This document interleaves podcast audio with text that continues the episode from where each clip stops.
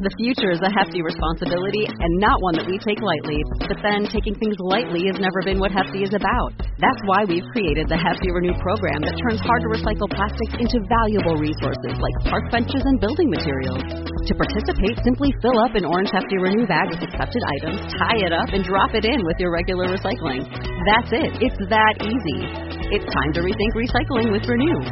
Particular valued resources may vary by geography. More info available at heftyrenew.com. Welcome to the Honest Art Podcast. I'm your host, Jodie King. As an artist for 20 years, instructor, speaker, author, and fellow rebel, I've worked with thousands of people around the world, from beginners to established artists, helping them create their strongest art and build a career doing what they love. So, if you are ready to have a little fun while you learn about art, creativity, building a thriving art business, and living a bold, audacious life, you are in the right place. Also, if you're considering going pro in your art business, grab the PDF in the show notes on the five things they don't teach you in art school. All right, let's get messy. Y'all know I talk about honest art all the time. Honest art is the art that we all have within us that gets us so excited just about showing up and creating. It's exciting because we're going to attempt to create something that is has never been birthed into the world. It's an expression of our unique voice. But once we start creating, all that excitement and anticipation often leads to what the hell was I thinking? We've all been there all you want is to paint or to make something cool, but you get halfway through and immediately want to throw it in the garbage. You stare at it like, this is not exactly going as planned. And you may even start telling yourself, hmm, maybe I don't have what it takes to be an artist after all. You, my friend, are in the fugly stage you may have heard it described as several things like the messy middle or the stuck phase, but either way, it's definitely not a fun place to be in. But that's why we're going to talk about this today, because I have been in the fugly place so many times that I should own real estate in it. It is the terrible, horrible, no good, very bad place of creativity. Or is it? It can actually be a great sign if you know how to get out of it. Every artist experiences it at one point or another. And I'll tell you more about that and walk you through my tips for getting out of the fuglies.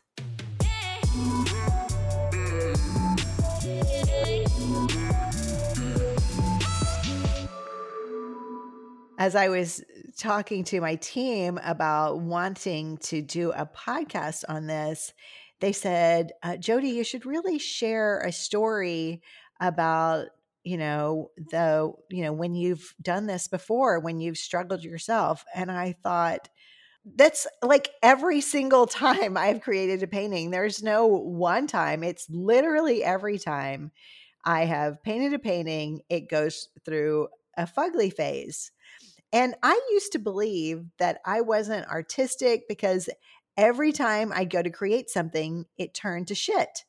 And I thought that that meant that I sucked.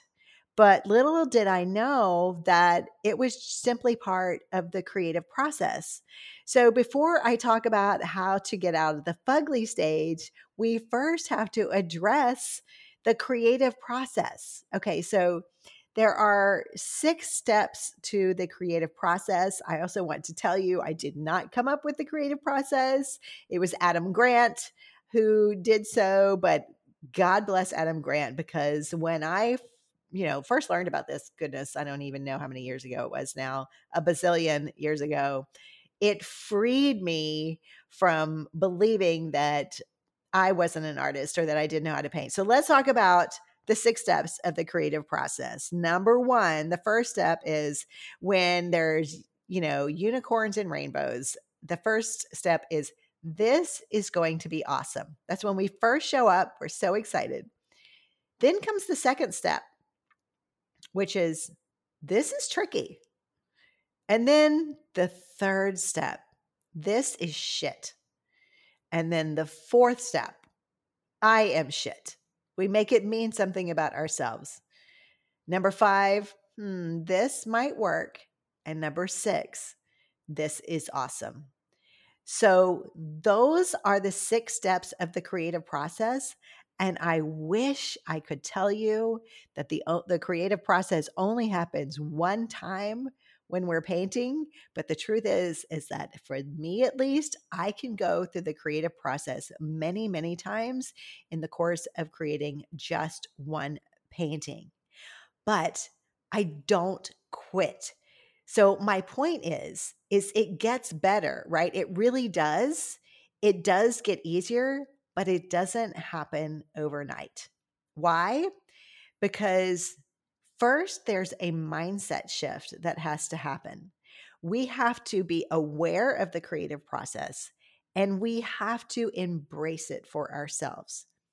Because what doesn't help at all is when we are stressed or we are under any sort of pressure, it makes it really hard for us to be our most creative, free selves if we are feeling stressed and irritated. So, knowing the creative process can really help and just going, oh, okay, I'm just in stage three. I'm in just, this is shit. I know eventually I'll work my way out of that.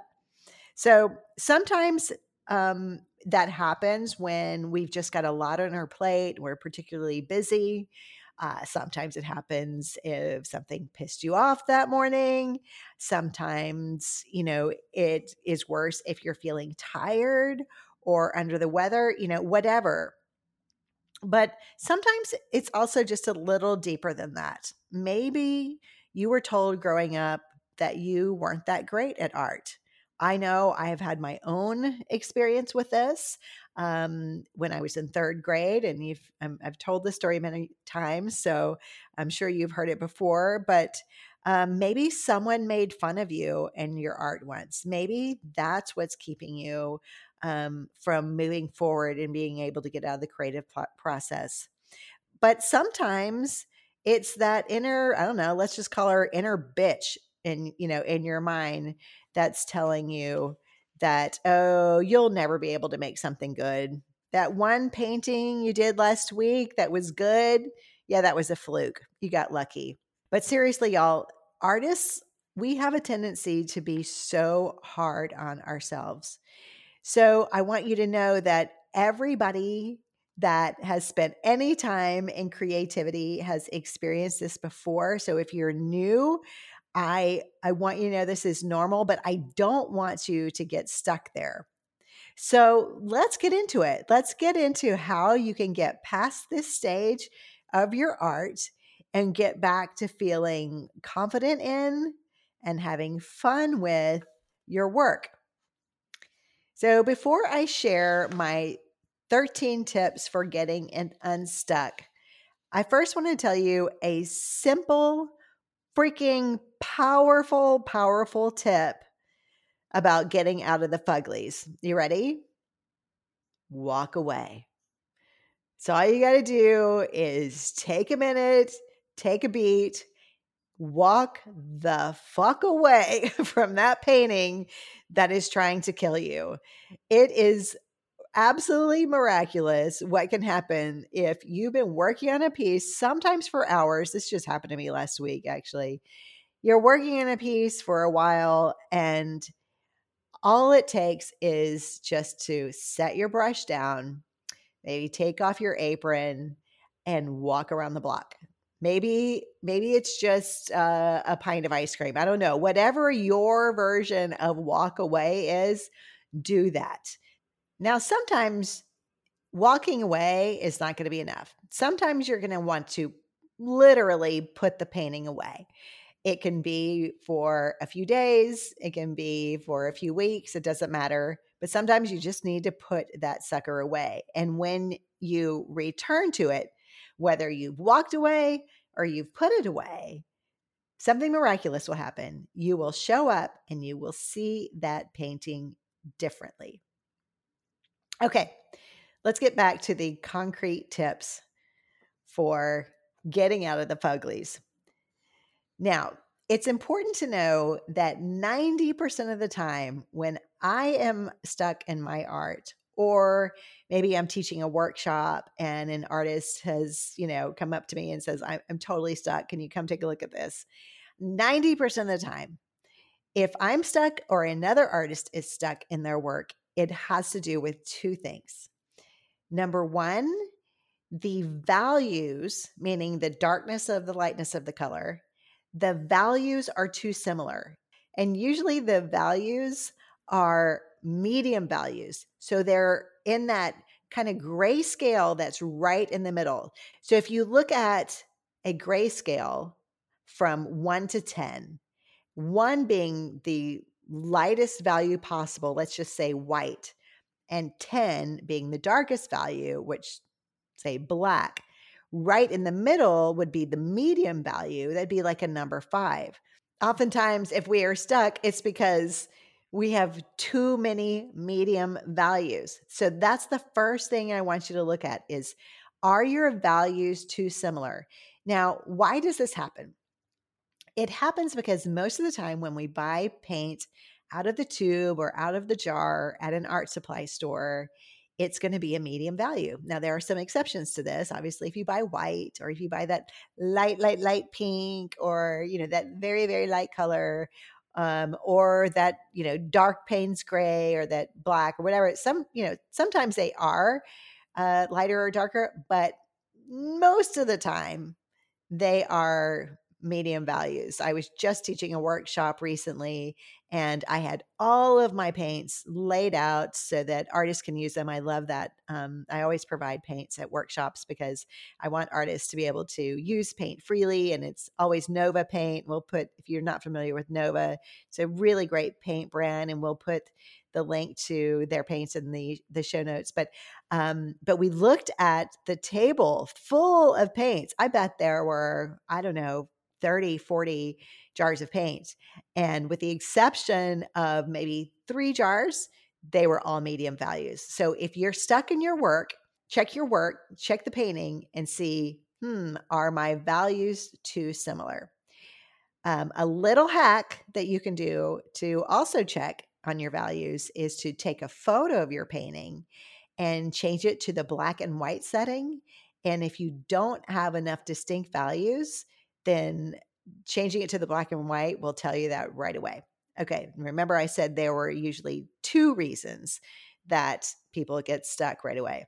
So, number one is values. And the second reason is because the sizes of the brushstrokes are too similar. So, the like if you've grabbed a paintbrush or whatever it might be, maybe it's um, maybe it's a sponge brush or even a brayer or something, but the sizes of the the brush strokes are going to be too similar. And the reason for that is that just like our own signature when we are signing a piece of paper, our our wrist, the way we hold the pencil or the pen, it's all very similar. It's the same when we are painting. So, when we're making brushstrokes on the painting, if we don't make a conscious effort to really change how we're using our arm um, and make it an exaggerated move, then the size of our brushstrokes will be the same. So, um, look at that. That's the first place I want you to go when you're looking at your paintings. Are your colors mostly medium values? Or are your brush strokes the same? Now, what is the common denominator between those two? The common denominator is that they're both too similar. Both of those things are too similar. So when we're getting unstuck, what I want you to consider is what can we make different? And I like to call this the dance of the opposites. What can we do that is different on the painting? So, this would be where we would look at the painting and we would say, okay, if they're mostly medium values, how can I make some areas darker and how can I make some areas lighter? Okay, so think about that. Um, also, look at your colors. Are most of them saturated?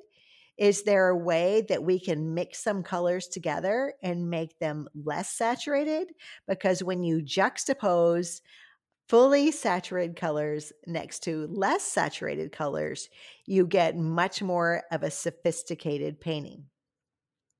Then also I want you to look at the warmth or the coolness of a color and if you're if you're not sure about that, grab yourself a color wheel, or if you don't have a color wheel, just Google color wheel and you'll be able to pull one up online. But uh, really interesting paintings usually have both warm and cool colors. Now, not always. Some people like to only use colors. Let's say you're painting an oceanscape or something, but if you could add a little bit of warmth and a little bit of cool to a painting, that oftentimes will be what it needs to getting you unstuck and out of the fuglies. Now, let's talk about a few more things that are really uh, more about composition. So, when it comes to composition, I want to go back to the opposites, right? So, think of it this way opposites attract. So, let's say you're looking at your painting, you're like, oh my God, what is wrong with this? How can I make it stronger? Think about this opposites attract. Now, if you are somewhere you can um, you can write this down, write this down, uh, definitely download it, this episode, so that you can go back, you can refer to it. But let's talk about opposites attract. So that would mean that you would have thick lines of color and you would have thin lines. So that could be the difference between using a a, a large paintbrush or just a paintbrush and using a, like a pen or a much smaller paintbrush. Then the second thing would be hard lines versus soft lines. If you're looking at your painting and all of the edges are really, really soft, maybe you're blending all of it, what would happen if you created some harder brush strokes, a harder line within the painting? Another thing would be, as I said before, varying your sizes of color, making larger sizes and making smaller sizes of color. The next thing would be varying your brush strokes, not in terms of size, but in terms of the direction of your brushstroke. So, just like the signature, we have a tendency to either slant to the right or we have a tendency to slant to the left. It's the same with our brushstrokes. One way to get out of this is to turn your painting, especially if you're doing abstract work, is to turn your painting so that you're able to vary those um, directions of the brushstroke. Another thing you can do to get out of the fuglies, again, we're talking about opposites attract, is to actually change your tools. So, if you're somebody that really likes to use one size of paintbrush, what would happen if you went and you used a scraper? Or what would happen if you used a brayer? What would happen if you used and or blended with, you know, my favorite uh, blue paper towels what would happen if you you know used a fork you know get creative but changing up your tools instead of just using one will oftentimes create really cool dramatic effects and you can get out of the fuglies the next thing is from a composition standpoint, especially, is using odd number of elements. So if you are going to have different colors, if you, I like to always say, okay, put three different um, areas, or maybe use it in five different areas, or maybe use it in only one area. But compositionally, it's usually best if you don't use just two of something. So let's say you want to paint um, squares. So instead of painting two squares, you would want to paint three. Or instead of two squares, you would want to paint one. So use odd number elements. I don't know who came up with this, but I swear it really does work. All right.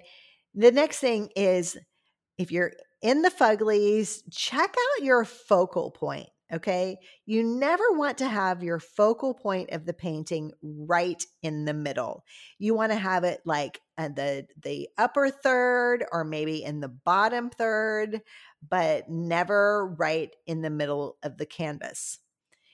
The other thing you can do is you could create really interesting visual interest by helping this the viewer see what's going on off of the canvas like imagining what happens off of the canvas and and this is um this is important because uh, I see artists who are wanting to create really energetic work.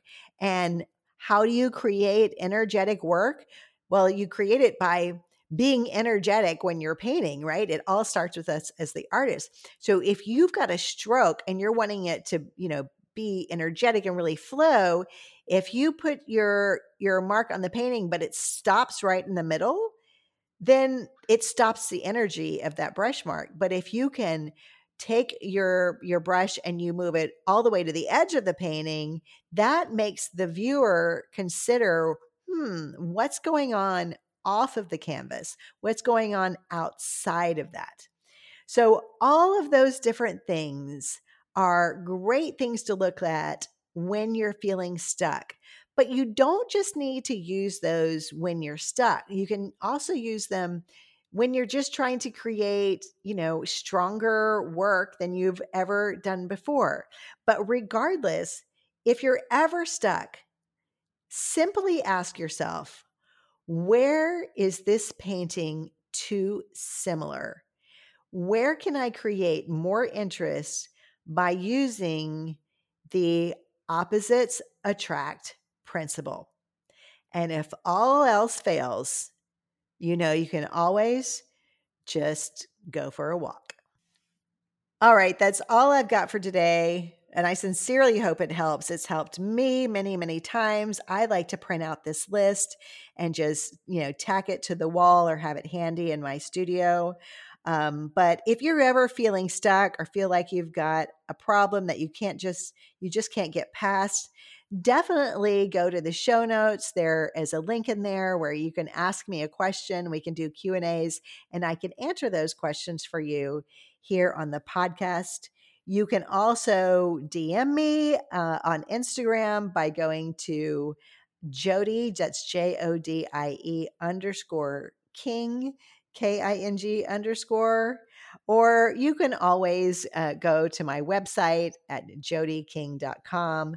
But one more thing before we go, uh, just want you to know that I teach all of this and so much more color mixing and saturated colors and all of that in uh, my course, the color course for rebels. Uh, and it's available on my website at jodieking.com. And um, there's a, a private Facebook group where if you joined us in the color course, you can post your paintings in the group and we can help you with critiques and just help you make stronger work.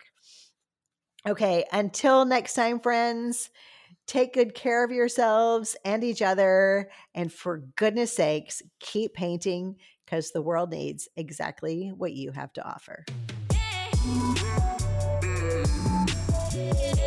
Thank you.